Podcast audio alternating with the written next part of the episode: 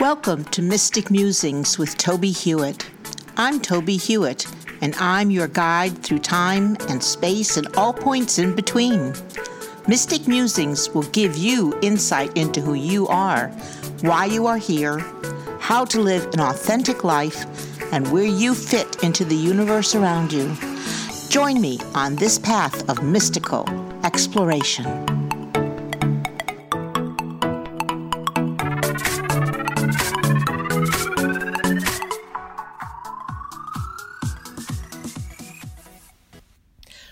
Welcome to episode 28 of Mystic Musings with Tobie Hewitt.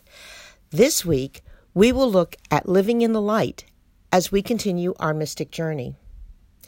When I give a reading or facilitate a seance, I always start by lighting a white candle and saying that I will only accept messages in and of the white light, which now that I'm thinking about it is also the energy of love. Not just any love, but agape love which is a spiritual love, the energy of which created us. We were created by and through the energy of love, and that is where we also live in the energy of love. We live in the light of love. Each day we see examples of those who have closed their eyes to this light and have instead chosen to focus their energies on the energies that are not in and of the light of love. How can these negative energies exist when everything is connected in the interdependent web, which connects through these positive energies? The answer is that free will allows us to choose to work within this love light or within the darkness, which is created by ego, not by spirit. If we were spirits without any need to learn and to grow, we would not be having a physical experience, and therefore we would not be connected to the ego, which exists solely in the physical plane and not the spiritual one. Ego is not connected to the etheric body, the spiritual body, but rather solely to the physical one. Ego is part of the consciousness of the physical being. This is a revelation I had when considering where the darkness comes from. It is not a part of the creative spirit's creation of the all it appears that we, as incarnate spirit, created the ego as part of our consciousness that resides in our physical bodies.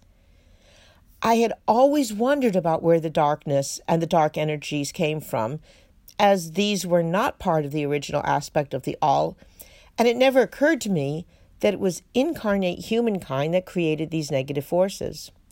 When th- filtered through the emergence of the ego, though, it makes perfect sense that we would become creators of base forms, known as negative elementals, in which to house these energies. So, the ego of the physical being, practicing a toxic level of ego awareness, created the darkness and the dark beings. This serves to create more lessons for those of us dedicated to working within the light, otherwise known as light workers, because confronting these negative forces nurtures and enhances our compassion and empathy as we continue to overcome the darkness. In other words, we raise our vibrations, our vibrations as we confront and overcome the dark forces. Light workers do have egos, but they choose to place altruism above egoism. An antonym of ego is altruism the belief in or practice of disinterested and selfless concern for the well being of others.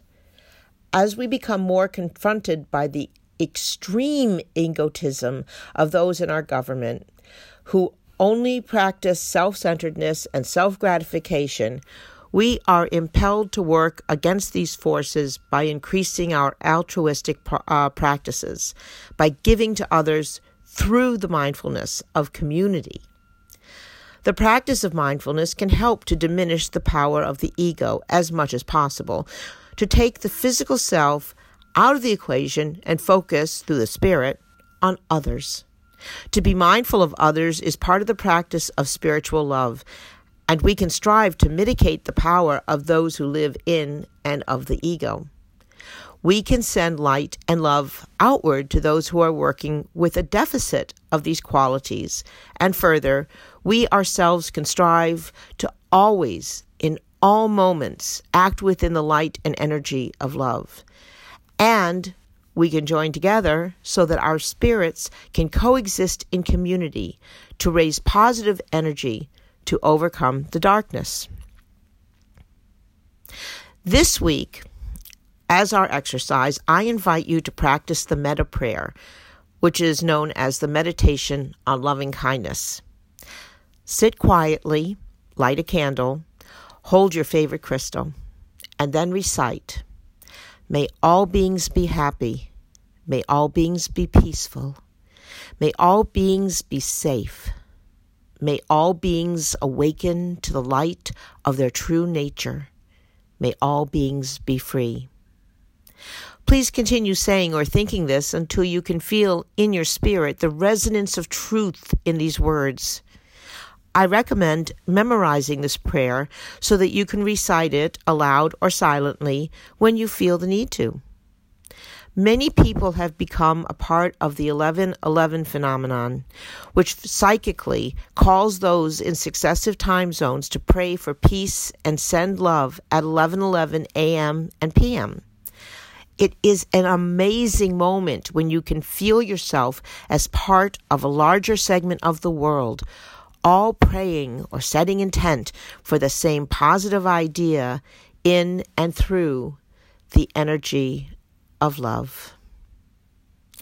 In this podcast, I mention the concept of agape love. For those of you who would like further information about agape love, I invite you to visit my blog, Messages and Reflections, on my website, tobiehewitt.com. Next week, please join me for episode 29 when we will continue examining the idea of living in the light as we continue our mystic journey. Thanks for listening to this episode of Mystic Musings. Please join me every week to continue our exploration of all things mystical that can help you have a more practical and magical life please visit my website, tobiehewitt.com, for more information and to read my blog postings. And join me also at pathwaystomindfulness.org to learn how you can schedule a presentation. I am available for mindfulness training, demonstrations of psychic abilities, and individual readings. I also have a number of books on mystical topics on Amazon.com. I look forward to hearing from you and answering your questions. Please contact me through tobiehewitt.com.